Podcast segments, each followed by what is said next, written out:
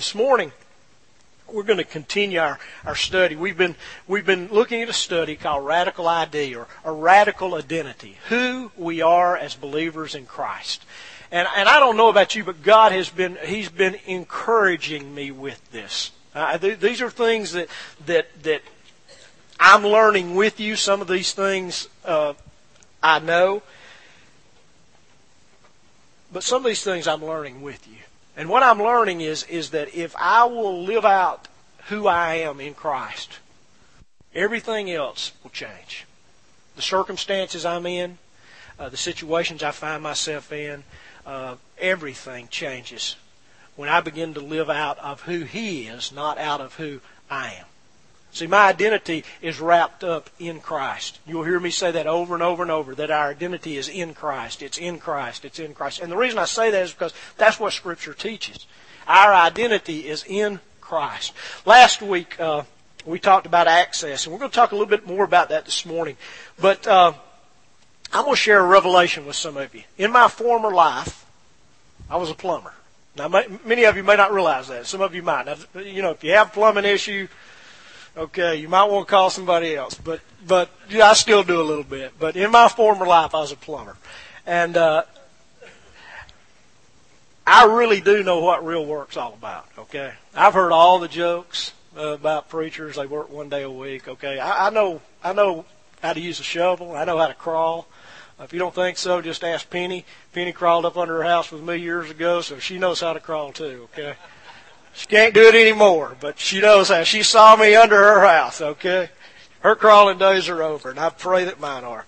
But uh, during the 1980s, I, I was a, a superintendent for a pretty good sized plumbing company, and uh, we specialized in doing uh, new construction on apartment complexes, and I was one of the superintendents.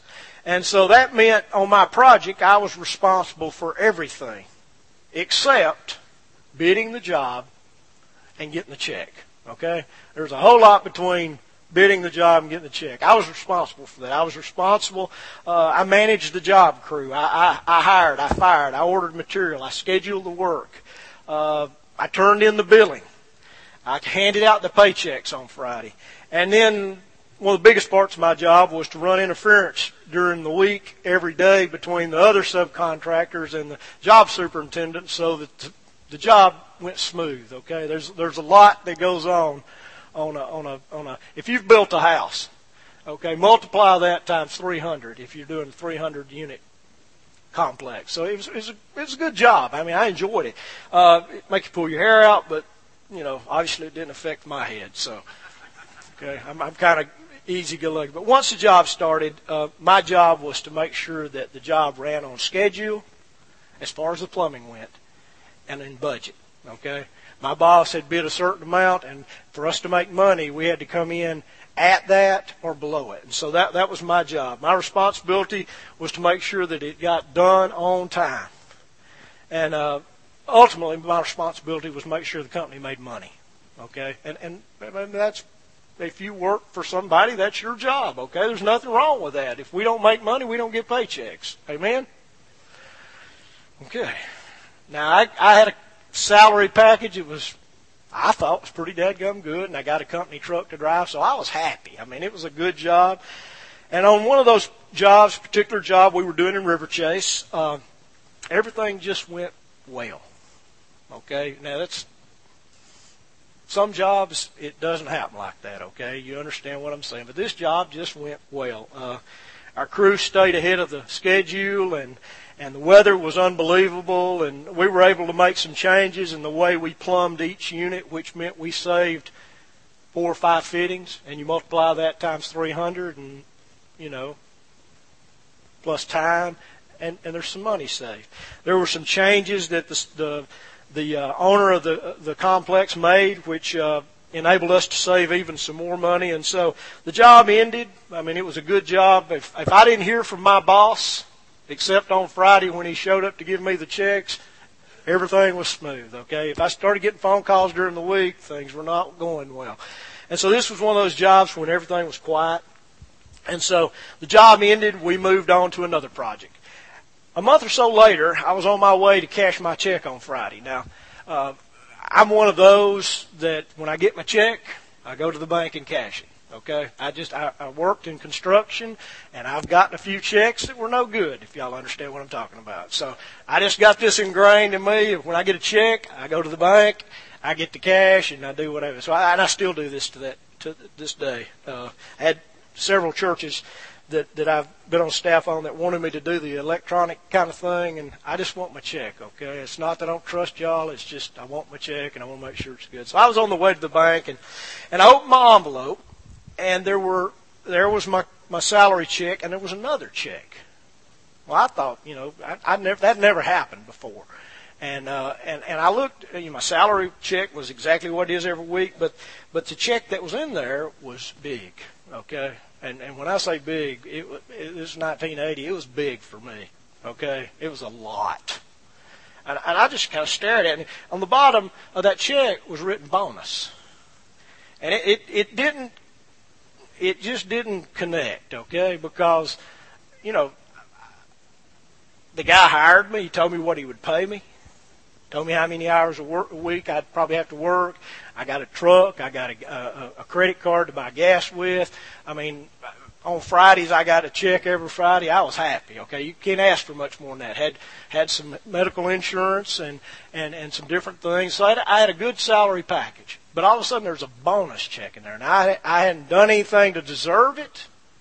I mean, I, I didn't do anything on the job that we just come off of any different than I did on every job. I, I acted like it was my company and, if, and, and I treated my men like they were my men, and we were in this together. And if we all did well, we all got paid, and we had a job, and, and I was happy. But there was a bonus check there, and so uh,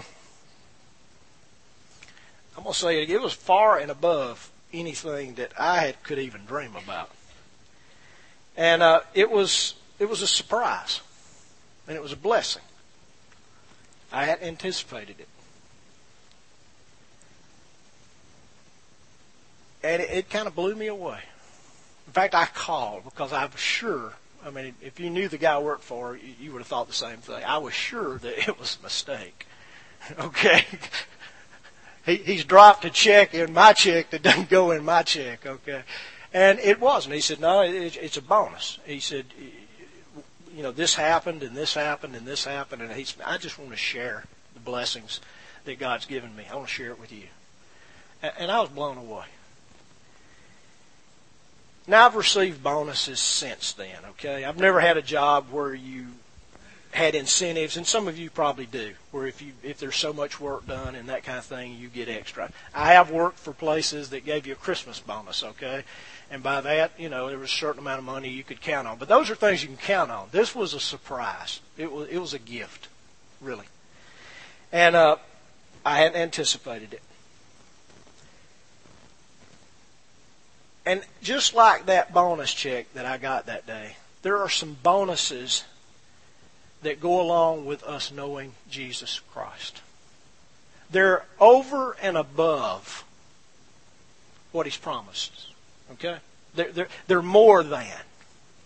Now, the thing about the bonus is, is that I didn't realize it was coming. I just did what I was supposed to do, and it happened. The same's true with God, except He lets us know about those things from time to time. And this morning, what we're going to look at is what I call the God bonus friendship. I want you just keep that in mind. Last week, we, we looked at uh, the unrestrained access that we have with God. Last week, I, I was really clear and, in, in sharing with you that if you're a believer, you can go to our Heavenly Father 24 hours a day, 7 days a week, 365 days a year. I hope that math's right, okay? I'm not real good at math. But you can go to God any time. There's nothing that separates us from our Heavenly Father. Jesus ensured that. The fact, the fact that we're in Christ, that we have a, a new ID, ought to give us some confidence that we can do that. The Bible says to go boldly into His presence. And by that doesn't mean arrogantly, like I said last week. It means confidently, with confidence that I won't be turned away, that you won't be turned away. Now, I said this last week, I'm going to say it again this week. If you're not experiencing that, it's not God's fault. It's your fault. Or it's my fault. That's not my fault that you're not experiencing, okay? It's your fault that you're not experiencing. But if I don't if I don't grab hold of it, it's my fault. it's it's it's your responsibility to take the step in. The door's open. It, it, there's no longer a door there. And so we talked about that last week. And all part of that is that it's a choice that we have to step into God's presence. It's, it's a choice that we have to enjoy that peace and that, that grace that comes from being in, in Father God's presence. It, it's, it's, it's a choice that we make to have a real intimate relationship with Him. It's a choice. Now, all of that's a part of kind of like the, the benefit package that you get for being a believer, if we can liken it that way. Now, we don't work to become saved, okay? All of you realize that. What we do is we come to Christ in faith through Jesus Christ. It's, it's faith by grace, okay? For by grace are we saved through faith. That's what Ephesians says we come to Christ. And when we surrender our lives to Jesus Christ, God saves us. He delivers us from the kingdom of darkness into the kingdom of light. The Bible says that, that we are baptized into the body of Jesus Christ. We're placed there by the Holy Spirit. The Spirit of God comes to dwell within us. We get a radical new identity. All of those things, and I hope more regeneration and, and, and, and I could go on and on and on. All of those are a part of the package, in a sense, of being a Christian. They are, are unconditional. When you come to Christ, you're given those things. God, they're a part of the package that God gives. That's, that makes up salvation. But there are some things that God intends to be a part of the package that are conditional. Now, conditional means I have some responsibility in the process. Okay? It's not that I work. Okay? I want, I want to get rid of that right now. Okay? It's not, okay, I do this, this, and this, and God gives me this. That's not what I'm talking about this morning. But I do have some responsibility. We're going to talk about that a little bit this morning. The benefits that, that we have for being in Christ. I mean, they're, they're a part of what Ephesians chapter 1, verse 3 calls being blessed with every spiritual blessing in the heavenlies. God has blessed us with every, and you've heard me say this, every means all. All the spiritual blessings of the heavenlies. So, I'm going to say this again. Let's get this straight. We don't earn them. We don't deserve them. And yet God gives them to us. But here's the deal it's like a paycheck. If you get a paycheck and you toss it in the drawer, and every Friday you get a paycheck and you toss it in the drawer, and you never cash it, you don't receive any of the benefits, do you? Now, how many of you in here throw your checks in the in the drawer and never cash them? You just see how many you can get saved up in there. There's not anybody. I mean, most of y'all are like me. You know, y'all, y'all smiled a while ago when I talked about taking my check to the bank and cashing it, but there's a lot of you like that in here. That check's been good every time, but you're going to make sure this is not the time that it's not good. So, I mean, it's important we cash it, but that's the deal. If, if we cash the check, we receive the benefit. And folks, there are checks that God has written that if we will just cash, we will step into some new places that we've never been. They're available out there. And one of those, I believe, is the bonus of being what the Bible calls a friend of God. And I'm just going to spend some time this morning. I'm going to, I'm going to define, def, define what I mean by friend, what a friend is, what a friendship is. I'm going to give you some examples of it from the Old Testament. And then I'm going to give you the condition that Jesus himself gave.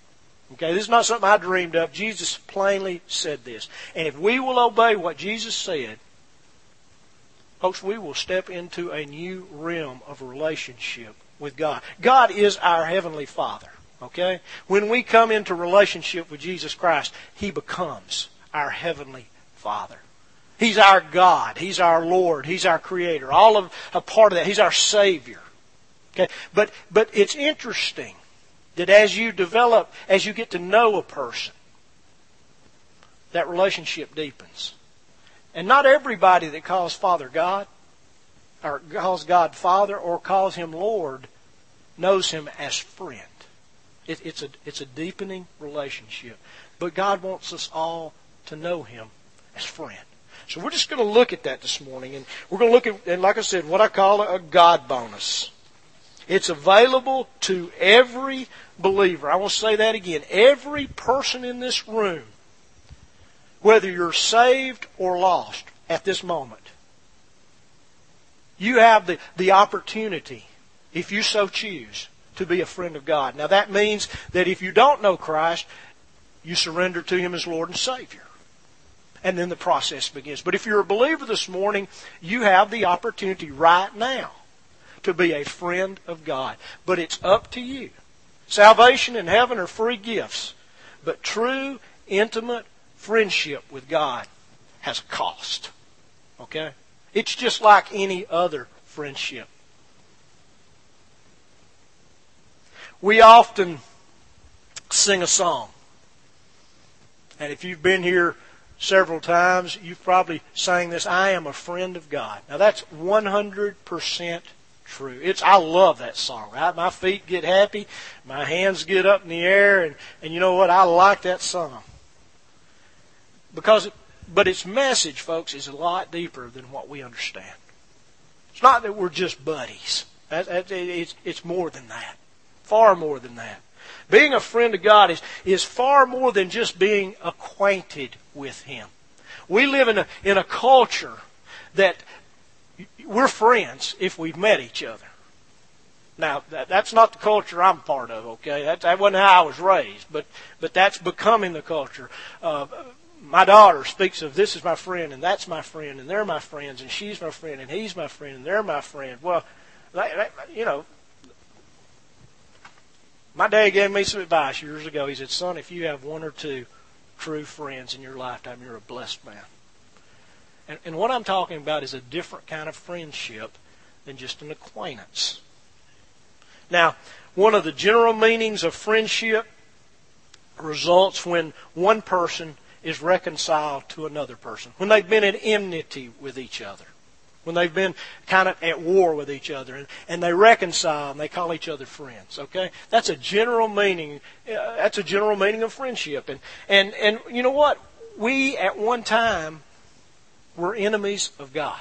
I mean that's what scripture says. We were at enmity with god. We were at war against him.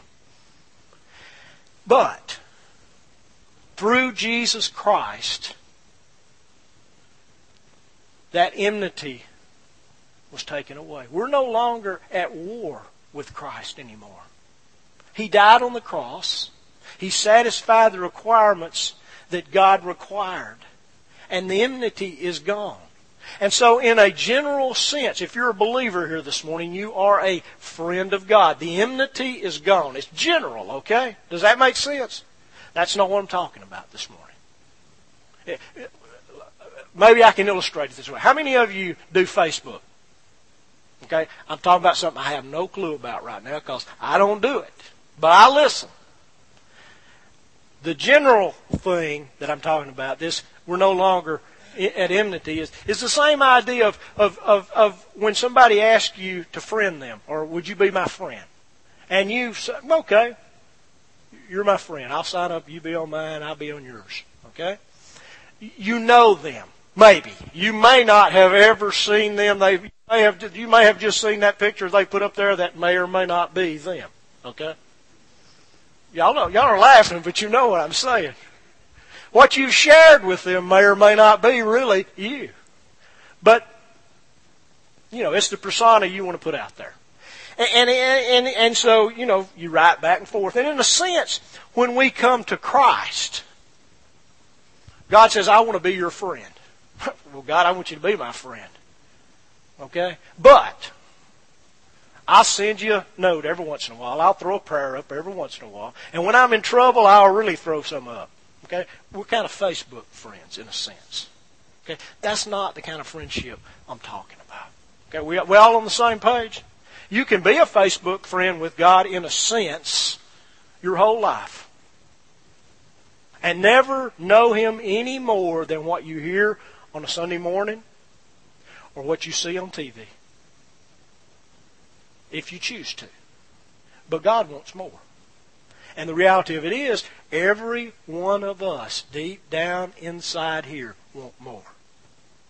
Friendship, well, let me, let me just go ahead and define it for you. And, and, and, and to, to explain what I'm talking about, like I said, I, w- I want to define it biblically. I want to use some verses out of Proverbs and some other places to define what a friendship, what friend is. I'm going to give you two clear examples from the Old Testament, and then I'm going to show you what Jesus said, and we're going to be done. And I got lots of ground to cover, so we can get out of here, okay? So you're going to have to listen fast, okay? Friendship signifies a deeper relationship. It's far more than an acquaintance. It, it, it's, it's, it's more than somebody that I have an acquaintance with, somebody that I've met.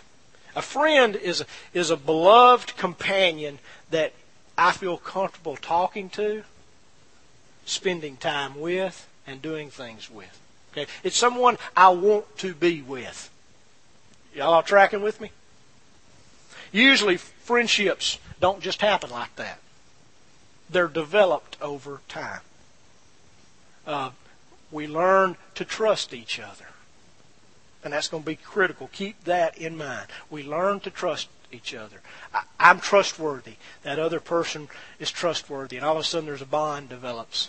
And, and over time, we share things with each other and we become confidants and, and we do the things that, that, that we need to do. The Old Testament uses a couple of words uh, one, one word means companion, friend. It means neighbor. It can even mean a, a, a lover.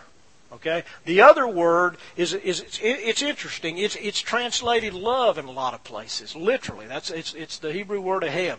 It, it, it's translated love, but in some places it's translated as a friend. But it, it's this kind of it's a beloved friend.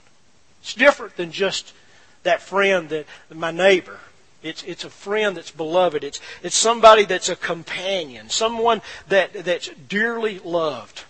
So we're going to look at a, a few verses, and I'm, I'm, going to kind of work through these verses, and, and we'll just we'll just get a better definition. What I'm talking about, I mean, if we put it in, in, in our language, it's a best friend. Okay? That's, that's kind of the idea. It's a best friend in the book of Deuteronomy, there's a there's a passage in Deuteronomy 13:6. Now, the context of this passage, I don't want you to get I don't want your brain to short circuit, but the context is about uh, God's giving Moses commands about people who want to lead you into idolatry. It's a negative context, okay? Just understand that. But what it says about a friend is very interesting. Deuteronomy 13:6 If your brother, your mother's son, or your son or your daughter or your wife that you cherish. Now those are those are all people that you would classify as intimates, people that are close to you. Then he says this, or your friend who is as your own soul. Who is as your own soul. Somebody who you literally share your life with, who knows everything about you, who, who you're, you're almost mirrors. You can answer each other's sentences. You can finish the questions. I mean, you got the answer before the questions ever. Some of y'all know, I mean, conversation, you, you kind of talk in shorthand with each other. Other people have no clue what you're talking about, but, but you do because you think alike. That's, that's the idea. It's, it's somebody that knows you and knows who you are on the inside.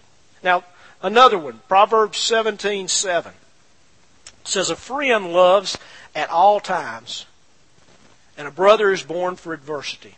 It's the same word there. It's, friend. It, it, it literally, it, the two words that I was talking about a while ago, the two Hebrew words are joined here. It says a friend, the, the, the Hebrew word that means companion, loves aheb, loves intimately. The friendship, it, it, it just kind of doubles up right there. Uh, a, a friend loves at all time. It's descri- it describes the kind of love that a friend has. A, a real friend loves unconditionally. I'm going to put Hebrews chapter 13, verse 4 through 8a up, and you're welcome to read it, but I'm, I'm not going to read the, the whole passage, but I am going to show you what unconditional love looks like, okay? Unconditional love, the kind of friendship love that, that the writer of Proverbs is talking about, is a love that's patient. It's a love that's kind. It's a love that's not doesn't get jealous. It's a love that doesn't brag. It's a love that's not arrogant. It doesn't seek its own. It's not provoked. It does not take into accounts uh, or account a wrong suffered. It doesn't rejoice in unrighteousness, but it rejoices with the truth. It bears all things, it believes all things, it endures all things, and it never fails. That's what unconditional love looks like.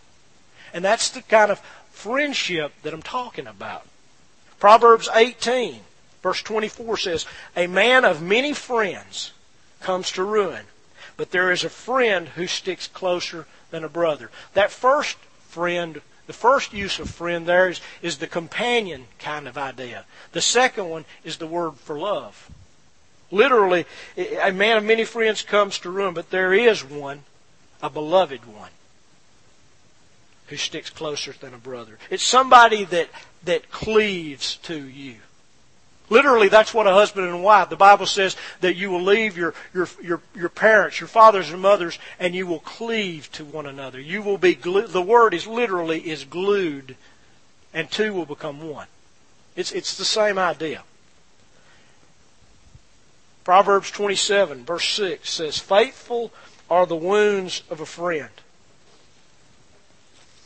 Any of you ever had a friend that had enough courage to tell you when you were doing stupid things? Let's just be honest. Acquaintances won't do that. It takes a true friend to, to come up to you and say, you know what? What you're doing is crazy. What you just said makes absolutely no sense whatsoever. You know, the crowd's not going to tell you that. Most of our so-called friends are not going to tell you that. But people that truly love you will tell you those things. Why? To hurt your feelings? No. To keep you from hurting yourself or hurting someone else. They'll come up to you and they'll say, look, that was crazy. The bruises of a friend, the wounds of a friend. You know what? They're willing to, to give you an assessment of the situation that's, that's not what everybody else thinks it is. Proverbs 27, verse 9 says, Oil and perfume make the heart glad. So a man's counsel is sweet to his friend. When he says this literally, what he's saying is, is, is a friend's counsel is like honey. And honey was one of those delicacies in the ancient world. When they found honey, they sat down and they had their fill of it, okay? You, you find that all through Scripture. Honey was, was sweet. So biblically speaking, a true friend is somebody who loves you unconditionally. Someone who's so close that you could call them a soulmate. Someone who understands you and sticks with you no matter what happens. In other words, in spite of.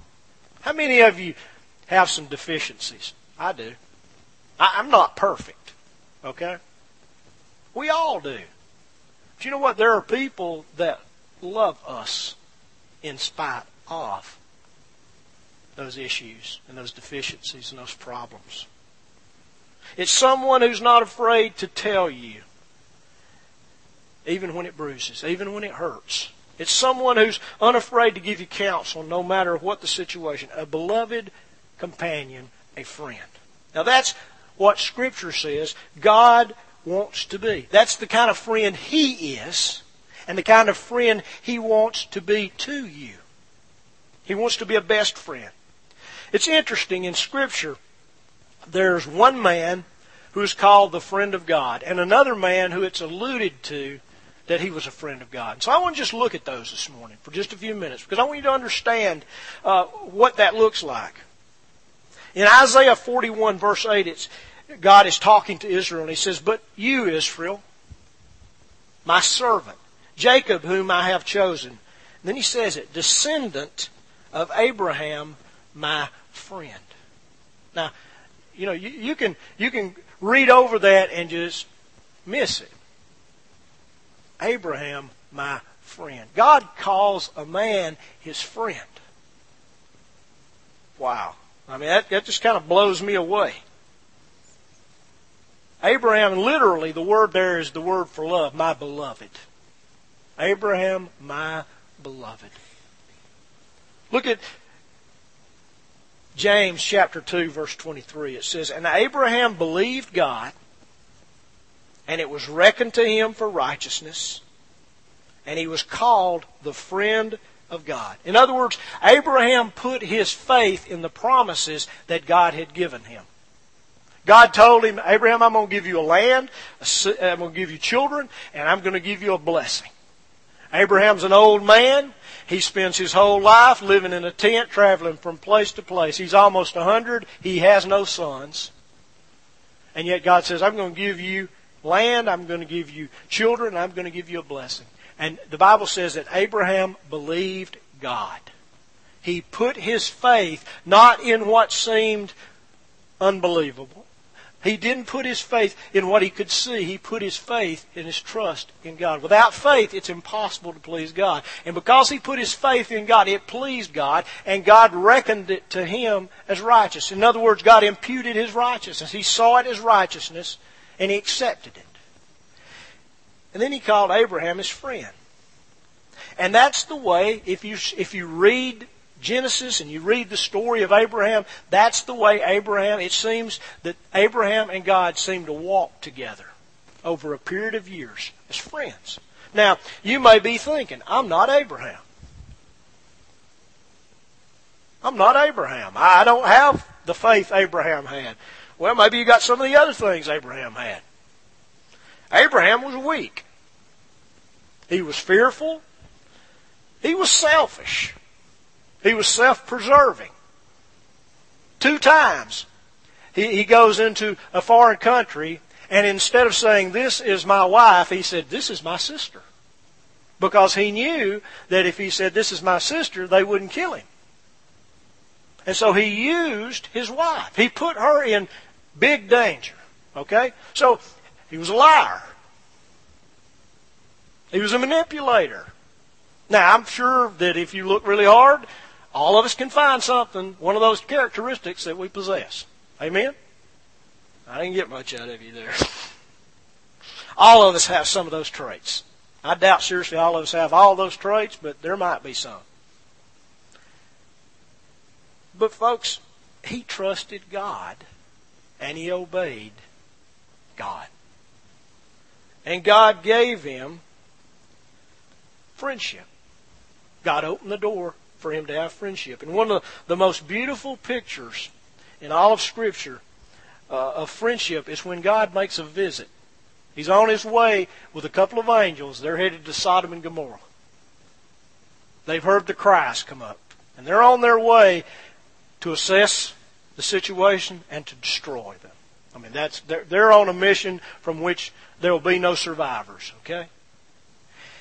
And they come by the tent, they share some news with, with Abraham and and um, and with Sarah. And as they're leaving, as they're beginning to walk away, God says in in Genesis chapter 18, verse 17, "Shall I hide from Abraham what I am about to do?" Now this is God, okay? God doesn't have to share with anybody what He's about to do. Amen. He doesn't need Abraham's permission to do what he's about to do. But but do you, you hear what I'm what the picture there? God says, you know what? I don't have any secrets from Abraham. That's what he's saying. I, I don't, we're friends. We're companions. He's my beloved, and I know that that he loves me. We're we're like this, and so you know what? I'm not going to keep any secrets from him. I'm going to share with him what I'm about to do. And then what follows is even, uh, from a human standpoint, is even more mind boggling as a friend. Because Abraham intercedes for this city. Uh, these, not just this city, but this whole area, these cities. He intercedes. He, he goes to his friend. He says, God, I know you. And I, I know your heart. And God, if there's 50 righteous people in this city, will you spare them? And God says, 50? Yeah, okay. Now, that would have been pretty awesome. But Abraham doesn't stop there. He takes another step. He says, God, if there's, if there's, if there's 45, will you spare them? Yes, Abraham, I'll spare. God, I don't, I don't want to, you know, I don't want to push beyond where I need to go here, but what if there's 30? I'll spare them, Abraham. Okay, God, thank you so much. God, what if there's 20? Okay, Abraham. If there's 20, I'll spare. God, what if there's 10? Just 10, God, will you spare them? You see what Abraham was doing? He was interceding for a city. And you know why God would answer his prayer? Now, there wasn't ten righteous people there. Okay? But God said, if there's ten there, I will spare these cities. He was interceding. In a sense, he was praying for their deliverance. You know why he could pray for their deliverance? And God would answer him that way because he was a friend of God. He knew God's heart. He wasn't asking for people to be spared because they're nice people. He's asking for them to be spared because they believe in God. Folks, here's the thing about intercessory prayer. If you and I will get God's heart and we'll understand His will, He'll answer our prayers. But if we don't ever get to know Him as a friend, we will never know His heart, and we will be throwing prayers up left and right that we have, number one, no authority to pray. And number two, no hope of ever getting them answered. So if we want our prayers answered, it might be a good thing to be a friend of God. Now that's, that's just a thought, okay? Just a thought. It's, there's a picture here of that. It's amazing to me that God gives his friend that kind of liberty. He starts at 50 and he's bargaining, okay? He's that you can call it anything you want to call it, but he's bargaining with God. And God jumps into the bargaining. Okay, Abraham, till they get to 10. That's a beautiful picture of friendship. Now, the second man is Moses. Now, the Bible does not specifically say like it does with Abraham, that Moses was the friend of God. But it alludes to it in a verse, which blows my mind. And that's in Exodus chapter 33, verse 11. I believe Moses and God had the same relationship that Abraham and God had. Here's what it says in, in Exodus chapter 33, verse 11. Thus Moses used to speak, or thus the Lord used to speak to Moses face to face Listen to what it says. Just as a man speaks to his friend. Every afternoon, Moses would go out to a tent that he had erected outside the camp. This is before the tabernacle was built. And he would go in, and the presence of God would drop. And everybody in the community knew what was happening. And Moses and God would talk. And the Bible says that they spoke face to face as a man speaks to a friend. Eyeball to eyeball. Mano e mano. Man on man. In this case, God and man.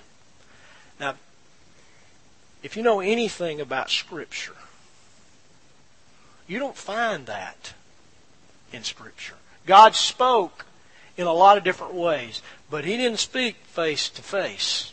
He spoke through angels. He spoke through Scripture. He spoke through different circumstances, situations. He spoke in dreams to his prophets. He, he spoke in visions. But to Moses, he spoke face to face as a man speaks to a friend. In other words, they had conversations like two friends. That's what the text is saying here. They had conversations like two companions, two beloved ones, friends who were walking together. The word there for speak is, is the word for commune. They communed together. God shared his heart with Moses, and Moses shared his heart with God.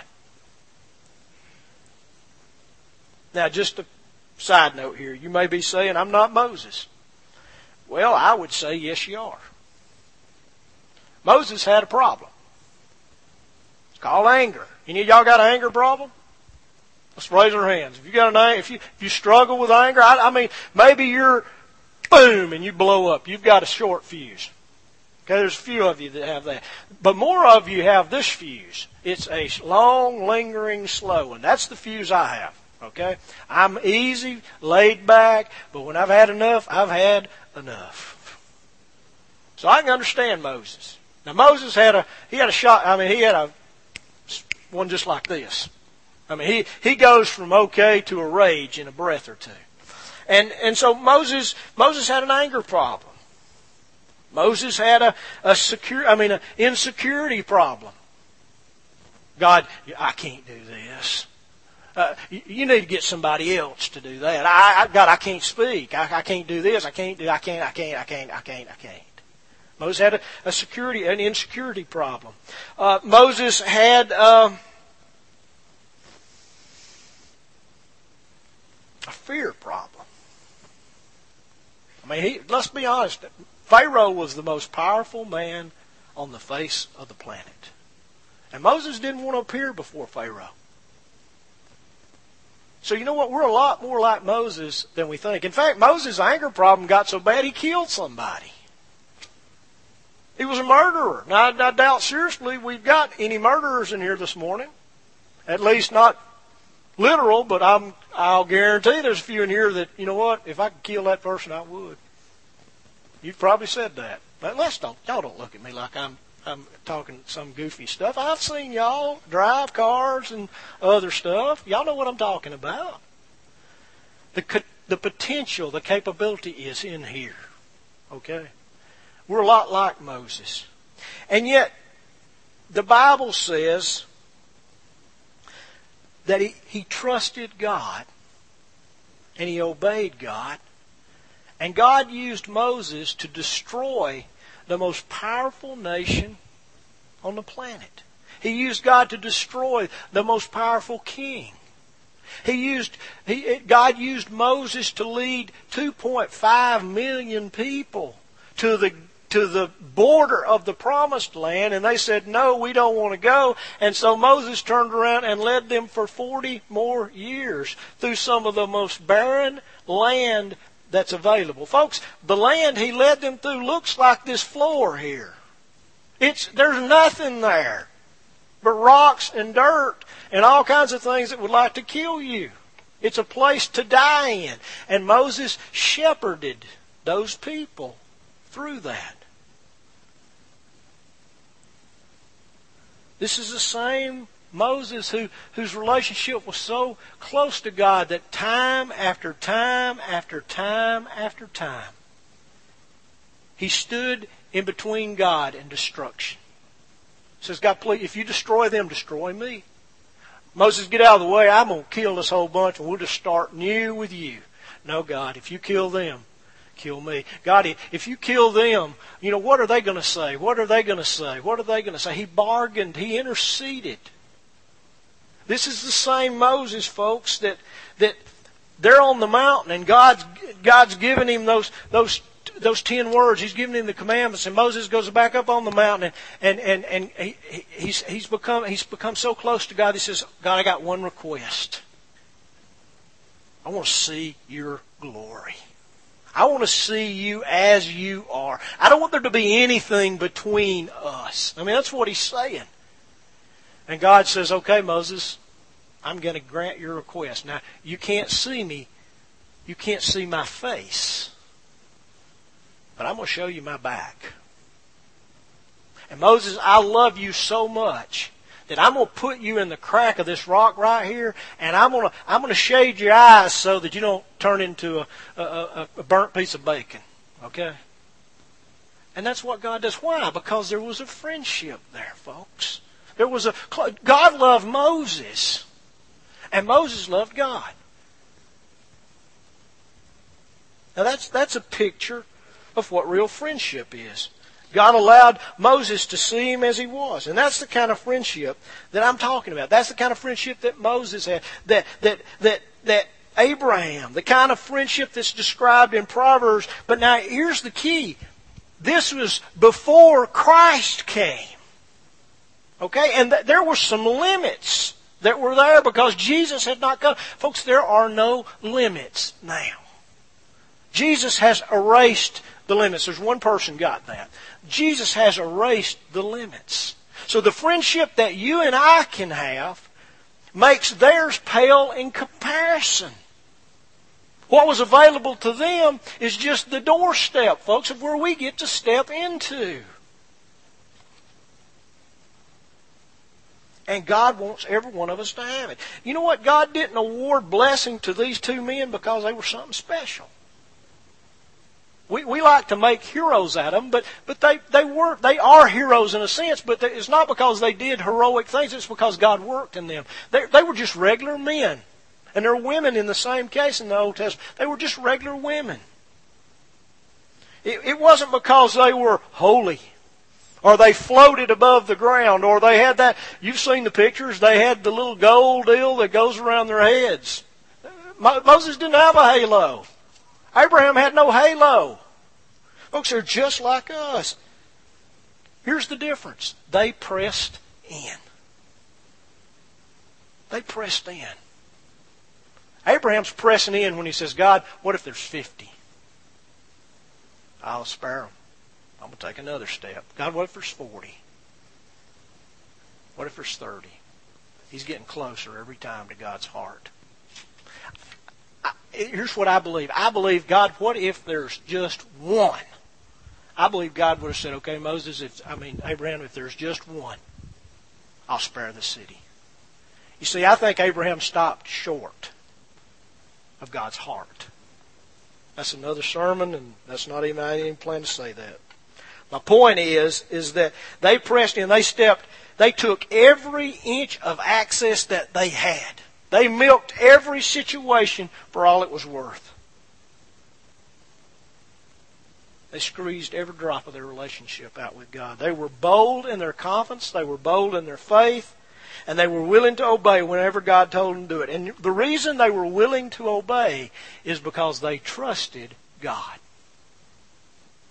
If you don't hear anything else I say this morning, you won't obey God if you don't trust Him.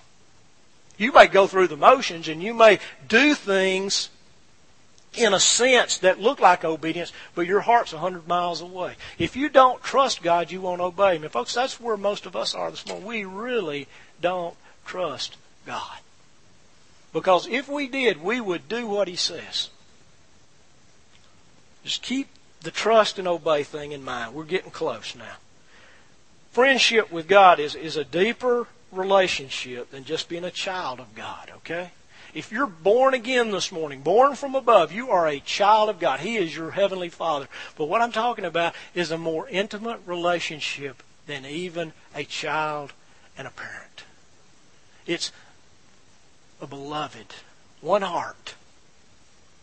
But folks, for that to happen, it requires that you and I do something. It's conditioned on what we choose to do. If you've got your Bible this morning, I want you to turn to John chapter 15. I've been trying to get here. Now you're saying, well, Nelson, you only got five minutes, six minutes at the most. Okay? I, am going to I'm going to make the most of my six minutes, all right? Here's the key. Jesus, the night Jesus is going to be crucified. He's, he's given his disciples the most important stuff that they need to hear. In John chapter 15, verse 12 through 16, Jesus says this This is my commandment, that you love one another just as I have loved you. Greater love has no one than this, that, he, that you lay down your life for your friends, or for his friends. You are my friends. Now listen to what he says. If you do what I command you. No longer do I call you slaves, for the slave does not know what his master is doing but I've called you friends. For all things that I've heard from my Father, I've made known to you. You didn't choose me, but I chose you. And I appointed you that you should go and bear fruit, and that your fruit should remain, that whatever you ask on the, of the Father in my name he may give you. This I command you, that you love one another. Bracketed between the same command. He gave them one command. that you love one another like I've loved you. That's, that's it, folks. If, if we would learn to love one another as Jesus loved us, everything else gets a lot easier. So bracketed in between the friendship aspect is obedience. Now, if I trust God, I'm going to love people. But then he, he gives a description there of the greatest act of love that a person can give. It says that he lays down his life for his friends. Now, when we think about that, we think about the person who you're walking down the street and you step out into the street in, in, into traffic and, and somebody from nowhere hits you and knocks you out of the way.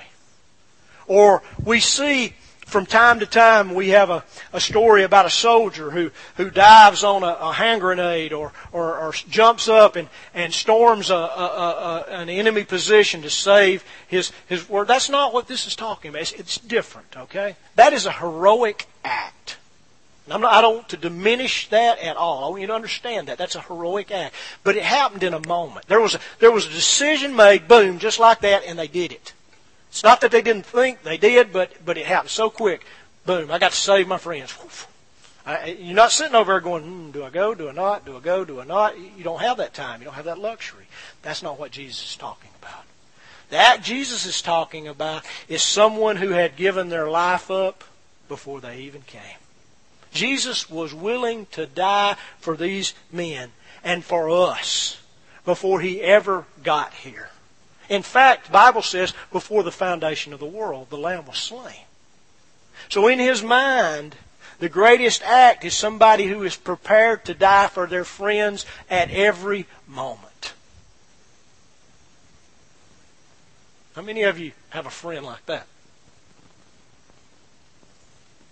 Jesus says, that's the kind of friend I am. I'm that kind of friend. He goes on and he says, You are my friends. In other words, now they're not eh, eh, eh, he's saying, You are my friends. And here's the condition. If you do what I command you. As I was studying this week, I mean, God's really he's he's he's just continues to show me pictures of how Jesus did what Adam did not do. And how the scenario between the garden there in, in, in, in Eden and, and, and Jesus' life, they're lived, they're, they're, they're, they're just like this. They balance. It's interesting. Jesus ends up in a garden. And here's what he does. He prays, Father, not my will, but thy will. What did Adam do in the first garden? God, not your will, but my will. That's what he did. Jesus reversed it. And here, he reverses it. Instead of, of, of being selfish, Jesus is selfless. And so he says, You are my friends if you do what I command you. In other words, if we will just obey him. How many commands did God give Adam? One. Don't eat of the tree of the of good and evil. Don't eat of it. What does Jesus say here? This command, this is my commandment, that you love one another. One commandment. Now, all of us know this that been in church for a while that, that, that, all of the commandments are summed up in this love the lord your god with all your heart soul and mind and your neighbor as yourself love fulfills all the commandments and that's what God's calling us to do here. And then he says this, no longer do I call you slaves. You're not slaves. You see, a slave has no clue why he has to do what he has to do except that his master tells him to do that. And Jesus is saying, you're no longer servants and slaves. You're my friends. So I've shared everything that the Father I've opened the Father's heart up to you. Literally, in, in John chapter 1, it says that I have exegeted the Father. I, have made the Father known. I've turned him inside out so that you could see. I, I've shared all the secrets of God with you. And, folks, by extension, with us. We have this. They didn't have the complete Scriptures, they had the Old Testament. But they had the Word that walked among them and gave them the revelation. He had shared everything with them. Everything was there. He, he'd shared the secrets of God. He'd, he'd opened it up for them. And they couldn't claim ignorance. And folks, we can't claim ignorance. Now, here's the thing. We want to act like servants and slaves. Because we've been told that's what we are. We're not. We're the friends of God. He's, he's opened up everything for us in Jesus Christ this morning.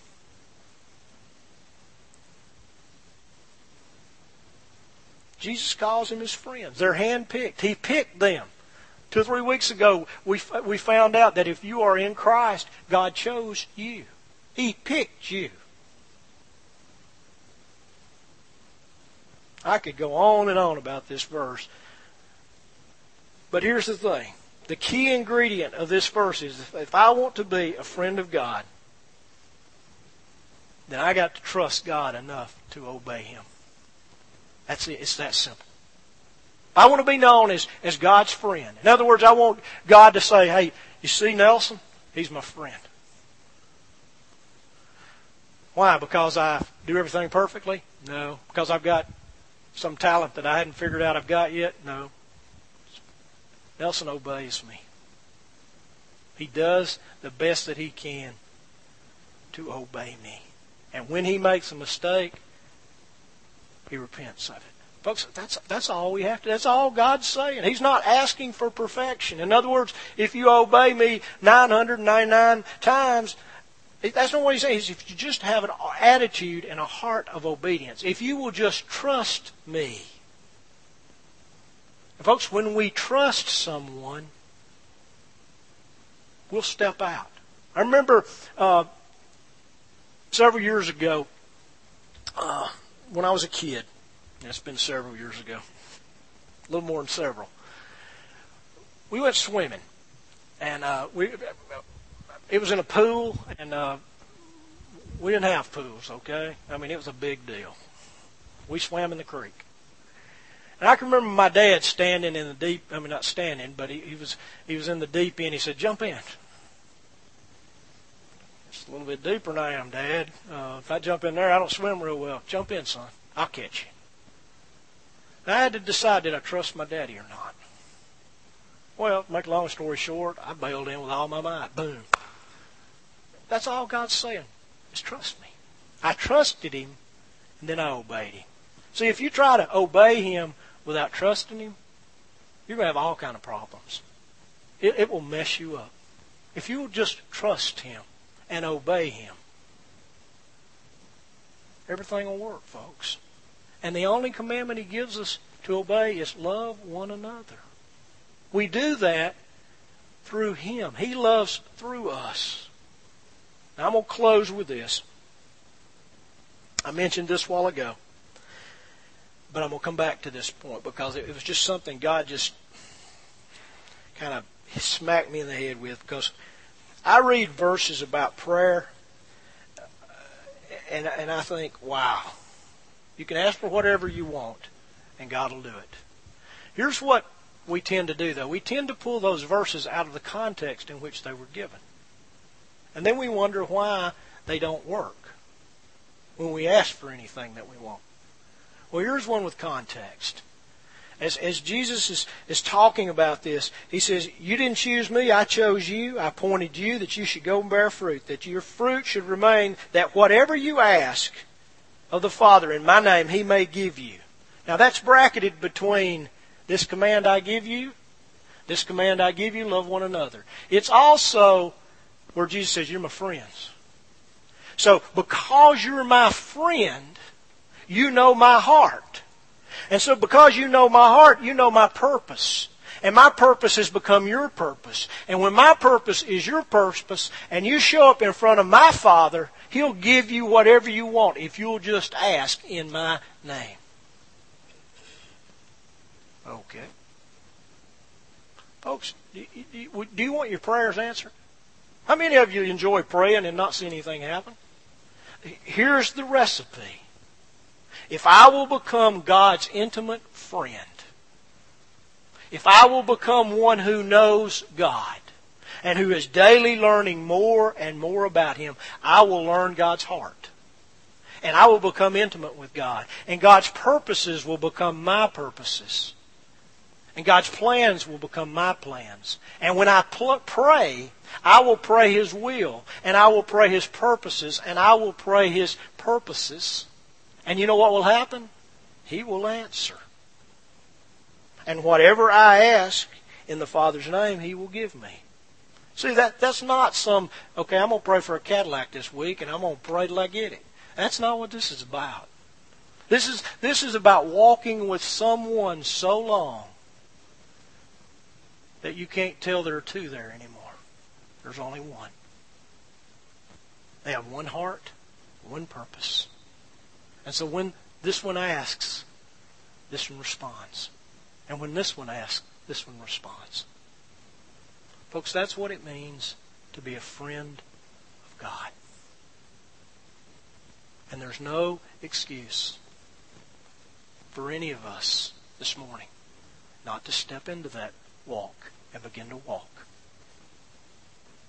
Nothing holding us back except our own will.